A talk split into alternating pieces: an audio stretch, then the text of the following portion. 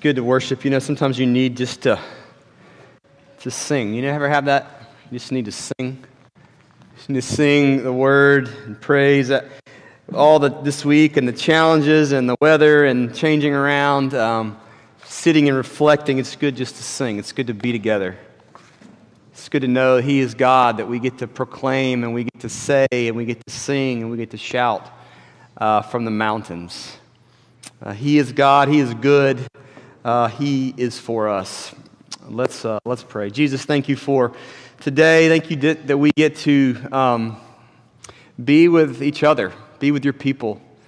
In the middle of that, you put uh, words and music together where we get to sing and we hear prayers and confessions. And Lord, you're trying to tune our hearts uh, to the gospel, to the truth, to the way that you have ordained and called life to go and to work. And we've experienced so much our own sin, but so much sin against us, so much brokenness and fallenness. And our hearts, like a, a bad piano, we're, we're out of tune. We can't quite find it. And, and you come and bring us and realign and retune, and you do it through your word. You do it through encouragement. You do it through all the pieces and parts of your service that our hearts would sing again. They would be in accord with you, and that we would praise you. Lord, I pray that would happen to us today. May that happen to us this evening, even now, as we hear your very word. We pray this in Jesus' name. Amen. Um, we're going to do like we did a couple weeks ago. We're not going to um, read the text. We'll read the text as we go through it. On the back of your sheet, if you don't have, is Galatians chapter 2. Um, if you have not gotten one, we still have a few of the little booklets in the back. It's basically the book of Galatians uh, with text on one side and a blank page on the other. Get one of those before they're gone. You can come and take notes each week. Um, so we'll, we'll do that uh, as we move through. We are beginning chapter 2 of Galatians. Uh, the famous speech went like this Free at last, free at last. Thank God Almighty we're free at last. You know that famous words, the last words of a famous speech, Martin Luther King Jr., uh, after a freedom march, civil rights march, 1963 in Washington, D.C. I wish I had his um, voice and his umption and, and, and, bravado that Dr. King had. It was freedom. He was, uh, he was speaking about what he hoped to be true uh, which seemed about to be true for the African American experience. And so he was proclaiming freedom, freedom for the, the black American. The struggle has been ongoing, has been real. Though uh, slavery was uh, ended officially, the 13th Amendment, 1865 slavery was ended. You, it was not legal for you to own as someone as your possession another human being based on the color of their skin or any other reason. Uh, a uh, hundred years later, he's giving this speech thinking, well, shouldn't we have been free? We were free declared legally, and yet African American brothers and sisters were still in bondage and shackles in many ways um, by Jim Crow laws, by uh, voter suppression, um, by discrimination and racism throughout the South, but throughout the country. So, what was true, they were free, right? And yet, they were enslaved. Legally free, that he was saying, at last, finally. So, to say emancipation and actually to live in the liberty and the freedom of that are two different things. We can be free and not live free. Dr. King was speaking of physical and societal freedom, the same rights, equality for all. He was borrowing from an old Negro spiritual that used to be sung during slave times. And initially it spoke to freedom, but freedom in Christ. For the African American, the story was one day we will be free. We will be with the Lord. We will be purely free, not just from the shackles and bonds, but we will be free from sin. We'll be free with Jesus. So Dr. King was borrowing that famous lines, those lines from that word, free at last, from that song, free at last. Thank God Almighty, we're free at last. Um, that's the connection, freedom. Paul's primary concern when he wrote Galatians was freedom. Um, Paul knew how important it was. He knew the price that it cost, that Jesus, uh, the Son of God, nothing less than the Son of God's death on a cross, would purchase the freedom that Paul was writing about. He also knew that it was easy or possible to squander the freedom and to live or to return to bondage. Though you're free, you can live unfree. Some of that's by choice, some of it was by false teachers, as we'll see here. Those that would try to persuade free men to go back and live in bondage. In fact, in the South, that happened, right? The uh, 13th Amendment, African Americans were free. You couldn't be a, a slave, and yet, because of the history, and there was no jobs and no education, many that were free still lived as slaves in bondage because they had no food. They had no, right? False teachers are saying, promoting in Galatia, go back to bondage. Paul will have none of it. Look at verse 4 and 5. It says this Yet because of false brothers secretly brought in, who slipped in to spy out our freedom that we have in Christ, so that they might bring us into slavery, to them we did not yield in submission even for a moment so that the truth of the gospel might be preserved for you. Freedom was the issue, slavery was the threat, real threat, and the gospel was at stake. And Paul was going to fight for freedom. Let's look at the text. We'll see it plays out in freedom. First, we'll see Paul's, uh, Paul's trip, his trip for freedom. He went on a freedom ride to Jerusalem. It says in verse 1 and 2. Then after 14 years, Paul said, I went up again to Jerusalem with Barnabas, taking Titus along with me. And I went up because of a revelation and set before them, though privately before those who seemed influential, the gospel that I proclaim among the Gentiles, in order to make sure I was not running or had not run in vain. Uh, the Freedom Riders, you know that term? The Freedom Riders were those in the 60s that uh, boarded buses mostly in the north. Some of them started in D.C., and it would be a, a, mixture of black and white, and they rode buses down the interstate systems down to the south. Because in the south, it had been, uh, became illegal to, right, segregate. The buses had to be integrated, and yet that law, like many things, was not being enforced. And so the buses were still segregated, were not allowed to integrate. So freedom riders came on a trip a freedom trip down south to provoke the law, to show the freedom they had, and they faced much great opposition as they demonstrated that the law had passed and yet nothing had changed, and it got the federal government involved and brought more change. The freedom riders. Paul's, Paul makes a freedom ride to Jerusalem. It, it says, uh, it says he came 14 years later. Paul's uh, trips to Jerusalem are kind of confusing, so I'm going to give you a little understanding, hopefully. He took all four trips. The first one we talked about last week was three years after his conversion. Because remember, he said, remember, I didn't get this gospel from any man. Do you remember that I made that case? No man. I didn't go to Jerusalem and get the gospel from Peter and James and the boys. Nope. I got it directly from God. So it was three years, and then I was only there a short time. And then it says 14 years later, it's probably from conversion. So this is his second trip. He comes 14 years, and he'll take a third. We'll see that in Acts 15, the famous encounter, and then finally a fourth. So, 14 years, Paul is finally come to Jerusalem, but this time he's come with a purpose. He's come with an agenda. It's not just to go to check it out, he has an agenda. He wants to meet with the influential leaders of the city because he wants to talk about freedom.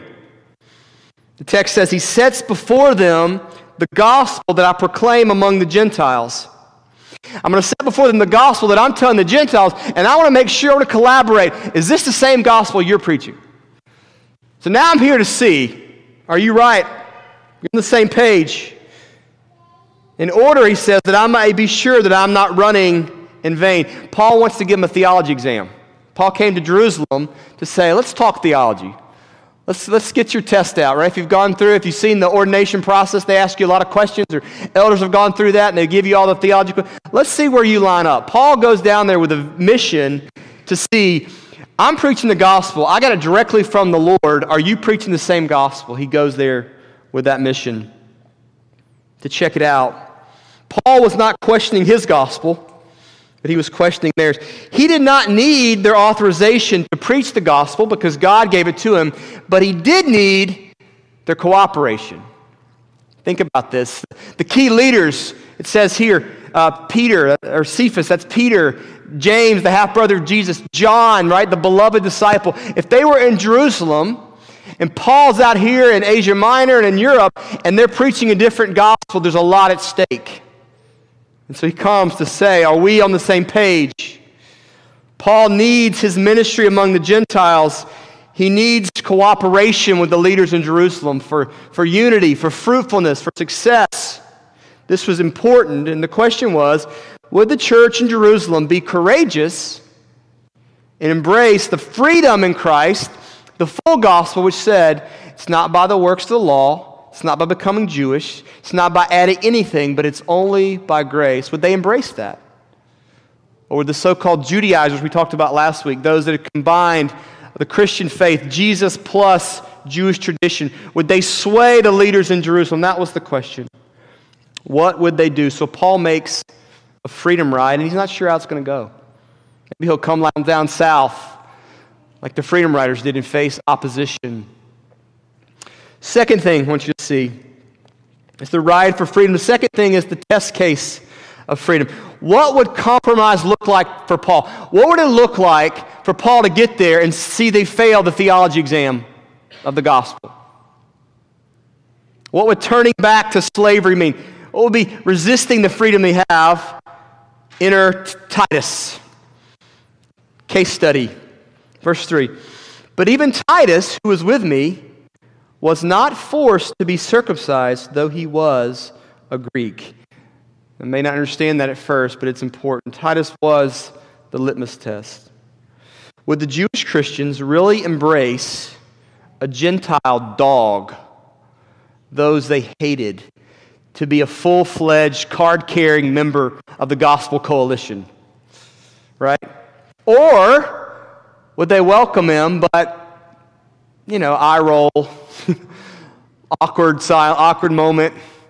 There's the Gentile. Think about I, I, it's hard for us to gra- grasp the scenario. Imagine the first segregated, first integrated school, you know? the first black student that walks into the all white school. Um, maybe you've seen Remember the Titans. You've seen that movie, you know? Uh, and, and the schools are integrated, and it's just imagine the first to do that, and the stares, and the, the whispers, and the awkwardness. Um, Jews and Gentiles hated each other. And now, Paul brings a Gentile into the holy city of the Jews the place where the sanctuary dwelt, right? That, their people, this is Jewish country, and they brought Paul brought Timothy, an uncircumcised Gentile, not a Gentile that saw the value of the Jewish law and became like them, but one uncircumcised that did not embrace the Jewish law, and he brought him in to be a full fledged brother. Would he get the cold shoulder? Would they be passive aggressive, you know, good southern style, you know? Oh, sure, you know, it's great. Smile, but really hate them in his heart, you know? He wasn't circumcised. Everyone knew that was the sign, the law of Moses, that you were right with God. You were God's chosen people. And now we're going to welcome this guy here, and he's on the team? What would they do? What would they do with Titus? Now, this seems far from our world, but it's very present. Is it grace alone? We welcome brothers and sisters? Or is there something else involved? What are our litmus tests? Um, our spiritual disciplines, our spiritual experiences. Oh, they haven't done that? Oh, really? Okay. The, the, the, books we read, the theology, maybe, the, um, I don't know, certain practices, certain ways you dress, certain songs they sing, certain things we do. There's all these ways, these markers. They're subtle, they're often not named, that we differentiate. Maybe some traditions, it's a certain spiritual gift. If you don't have it, you're kind of a second class Christian, right? or certain views of this doctrine or that doctrine. If you don't hold to it just exactly the right, you get the, oh, that, bless their heart, you know? That's great. It's great for them. We always have ways. The poor, he'll speak about this in a few, right? Those. How do we view them? Is there a difference? Certain social issues, right? You can't really be a first class Christian if you're not embedded and embrace this social issue. There's a lot of ways we do it. Um, would they embrace what he preached? Or would they say, it's, uh, yeah, grace, the Jesus thing's awesome, but it's got to be that plus this other marker? Not circumcision for us or the Jewish law, but what is it? I have a friend, uh, he's, a, he's a pastor in St. Louis now, he's African American, super gifted preacher. He was a pastor in Baltimore as a younger man. Um, it was a large church, predominantly white church, powerful, influential church. He was the associate pastor. Uh, at some point, I'm trying if I get the details correct, but um, Thurman Williams is his name. And as the, the, uh, the senior pastor made a transition, uh, the, the, elders, they, they wanted him to be the pastor, and he became the pastor of this church, predominantly white, influential, power church. Uh, and he noticed there was some tension with one of his friends, one of the elders. And uh, they got together and they, it was awkward and they kind of talked about it and they talked about it. And finally, the, the white brother, the elder, was honest with him. And Thurman tells it. He said, you know, he said, I, told Thurman, my friend, he said, you know, I, I was okay with having a, a black uh, associate pastor. In fact, you know, that's kind of cool, right? We're, we're multi ethnic. But the idea of having a black senior pastor, it just shifted in my mind. It's hard to embrace that. Uh, I, they're brothers, they're working together for the church on the same team. But he came to know, and Thurman said it was so good to hear him confess and name what he really felt that he didn't know he felt because the color of skin was still a litmus test. We're a prominent church in the community, we're, we're influential, we're powerful people, and it might not be as powerful to the appearances if we had a black senior pastor. That's what Thurman said. A litmus test. Isn't that interesting? Um, maybe that's not ours. Uh, what is our, what's our litmus test? What makes us top tier Christians? Maybe it's a, you know, we're better at this than some other denomination. And they're great, you know, we're, they're brothers, but they're lesser. We do it.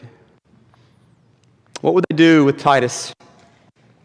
Paul takes a freedom trip Titus is the test case of freedom. Third, there's always, always enemies of freedom. We read it to begin with enemies of freedom.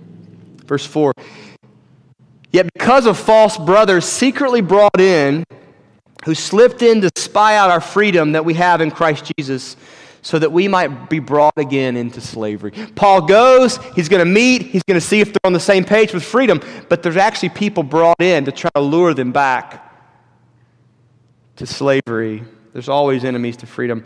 Uh, Medgar Evers is one of my heroes. He is, uh, was a young man. He uh, was African American man. He fought in World War II. He even fought in the Battle of Normandy. Uh, when, when Edgar's came back, he came back to Mississippi. He was a bright man, and he applied to uh, University of Mississippi Law School, and he was qualified. He was, had the credentials. Um, but he was denied entrance, right? Some of you know his story. He was denied entrance on the color of his skin. This is after Brown versus Board of Education, 1954, right? Their segregation is illegal. This is in the 1960s, and yet he was denied. So he set it out to fight for freedom, and he became an active in civil rights and pursued justice until Wednesday, June 12, 1963, just hours after President John F. Kennedy gave his nationally televised civil rights address. Medgar Evers was coming home from an early meeting. He met with NAACP lawyers and he pulled in his driveway. He got out of his car and he was carrying a, a, box full of t shirts that said, Jim Crow must go, right? The Old South, segregation must be ended. And he was walking to his front door, a single bullet went through his back and through his heart. And he staggered. Maybe you've seen the movies. He staggered and fell at his doorstep to be greeted by his wife as he was right there.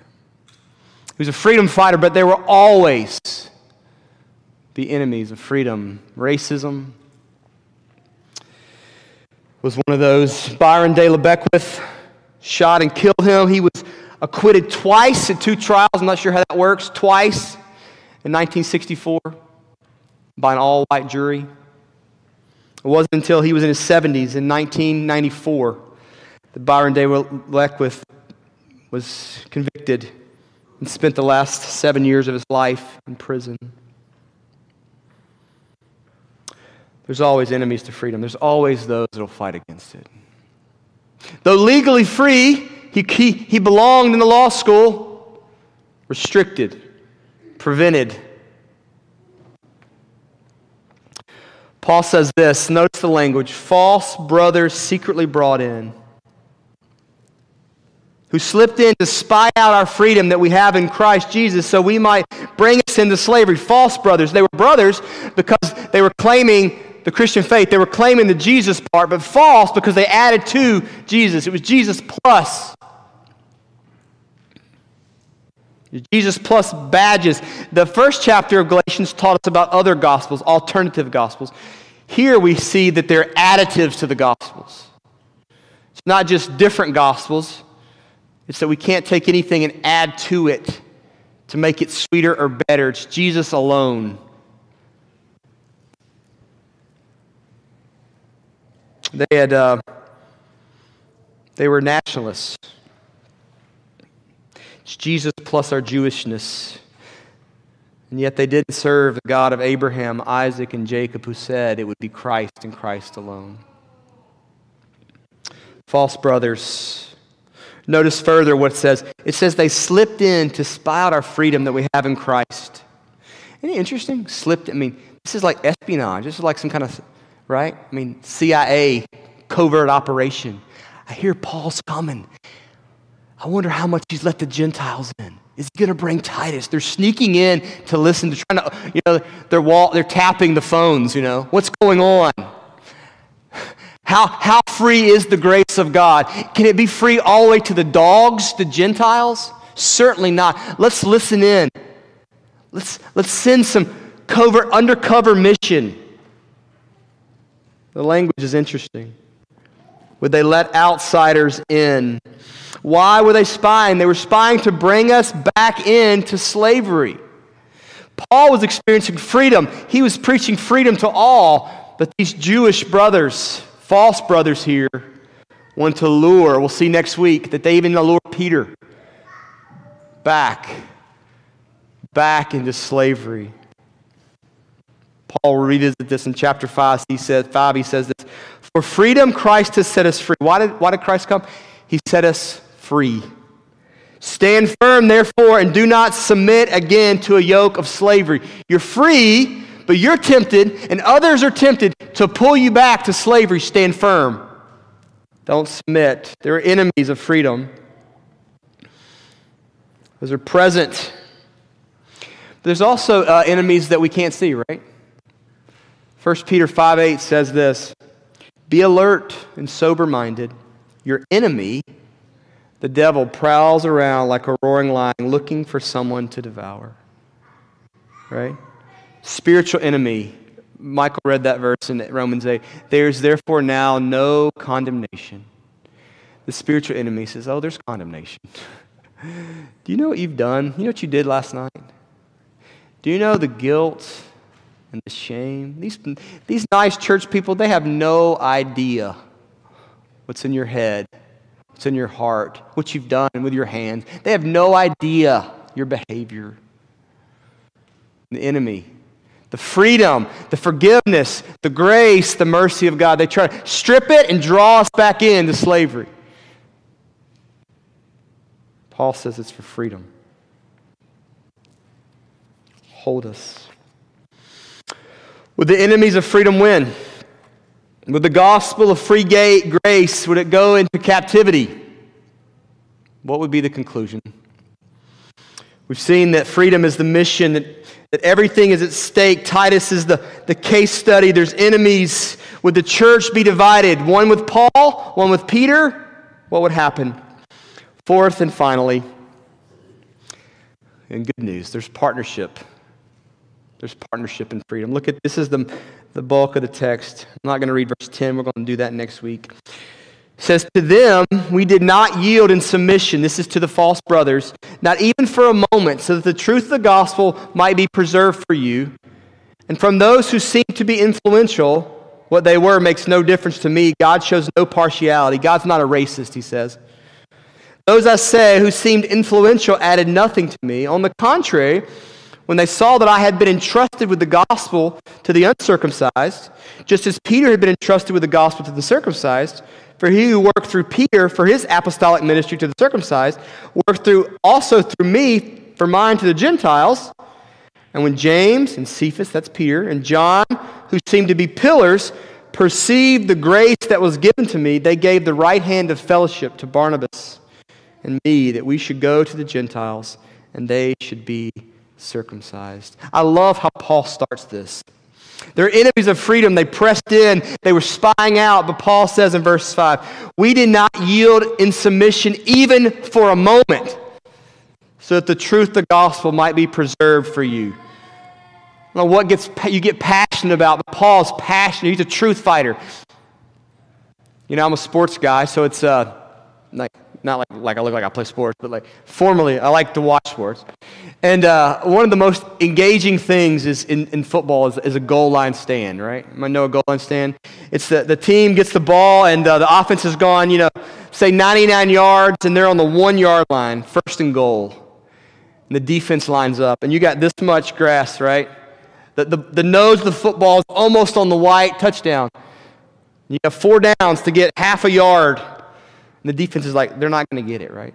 The captain gets in the huddle and like, they're not going to gain a single inch and get in the end zone, right? And this rallying, this kind of rah-rah macho thing. They're not going to get it, right? And first down, you stop them, and the field's short, and they try some trick. Second down, you stop them, and third down, and it's fourth and inches, right? And the captain's like, I don't care what happens, they're not going to get that half a yard right? And you get the big, ugly linemen, and they just dive in there, and linebackers jump over, and you stop them, right? And it's that moment. That's what Paul says right here.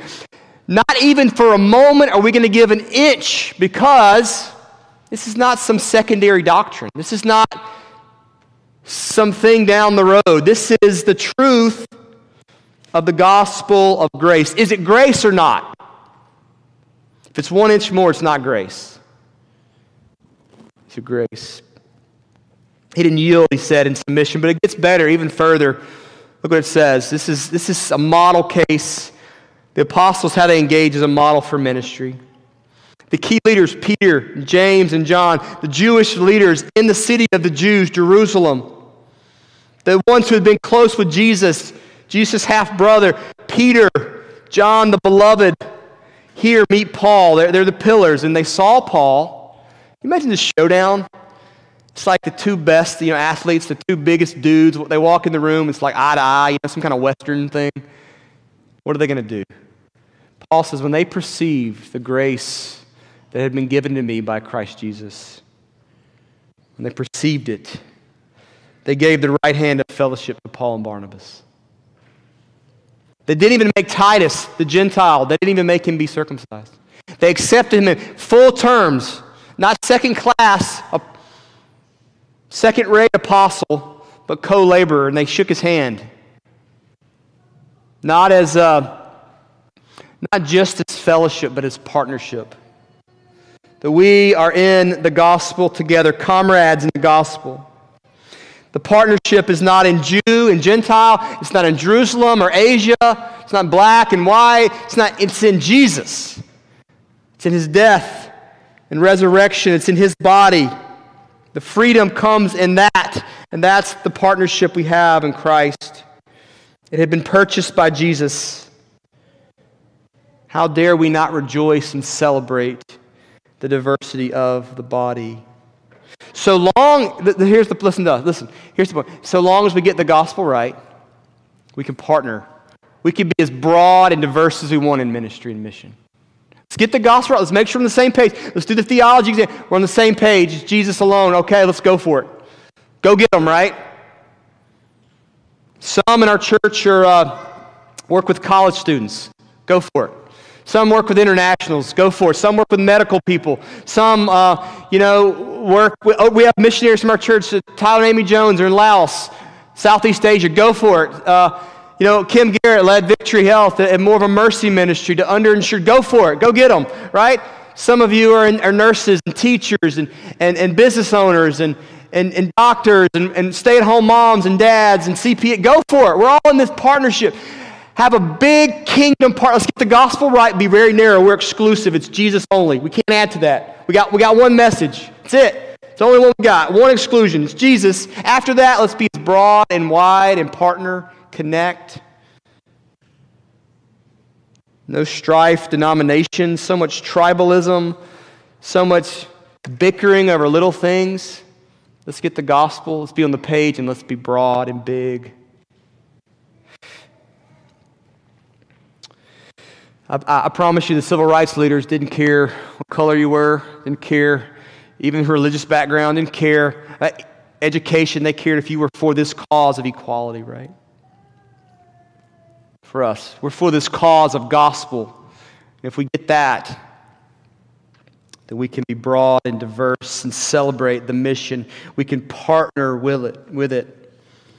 Will freedom reign? Will it reign? Will it be free at last? Or will we go back to slavery? I, I want us to be rigid, to be dogmatic, to be, you know, stick in the mud. Like, we're committed to the gospel. We're going to hold the line. It's, it's fourth and one on the one yard line. We're not moving. But at the same time, you know, I want us to be unrelenting.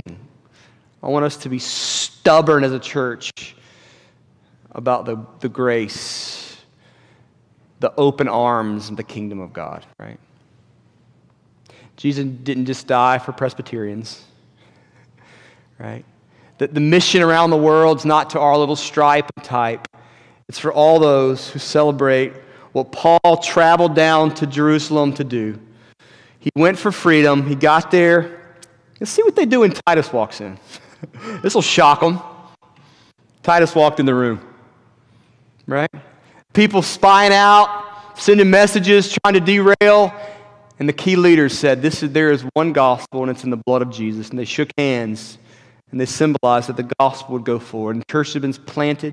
And 2,000 years later, we're a small group, right? Trying to find our way, trying to find a, a building, trying to find all we're doing. Are we committed to the gospel, and are we committed to the kingdom being broad and big for Midtown and for the city? That's what we're about. Will you embrace the freedom? Or will you go back to slavery? Will we be small in our vision? Will we add rules and requirements? Will we look down on other lesser Christians as if there's such a thing? Or will we be about Jesus and his gospel? I pray we're about that. Let's pray. Jesus, thank you for your word. It's challenging, it's convicting, it brings life and hope and goodness.